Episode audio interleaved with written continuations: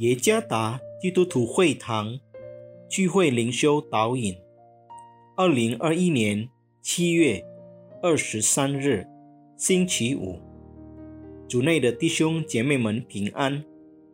今天的灵修导引，我们要借着圣经《生命记》十一章二十六到二十八节来思想今天的主题：顺服的果子。作者。古沙拉传道，《生命记》十一章二十六到二十八节。看哪，我今日将祝福与咒诅的话都陈明在你们面前。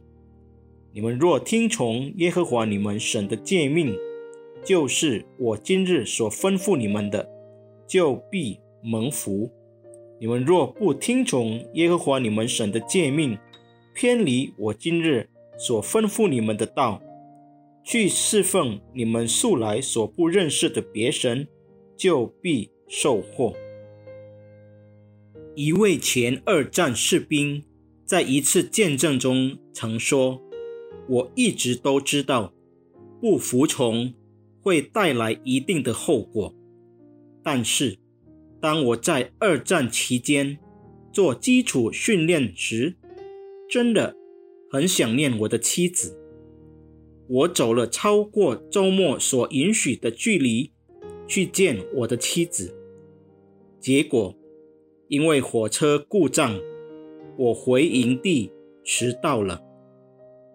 我必须为我的不服从用二十小时的额外工作清洗厨房用具来付出代价。顺服是对神的一种降服。每一个生活在顺服中的人都会领受上帝的应许。摩西在《生命记》十一章揭示了上帝的同在和祝福将伴随每一个顺服他的子民，但是对那些不顺服的，神的咒诅或审判已为他们准备。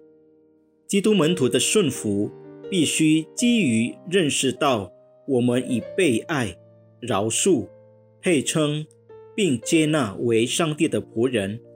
上帝关心他的子民，并为他们的行为结出果实，就是他的同在和充满祝福的生活。让我们全心顺服他，因为主我们的上帝是我们生命的。主人，从今时直到永远，顺服的果子是神在信徒生命中的祝福。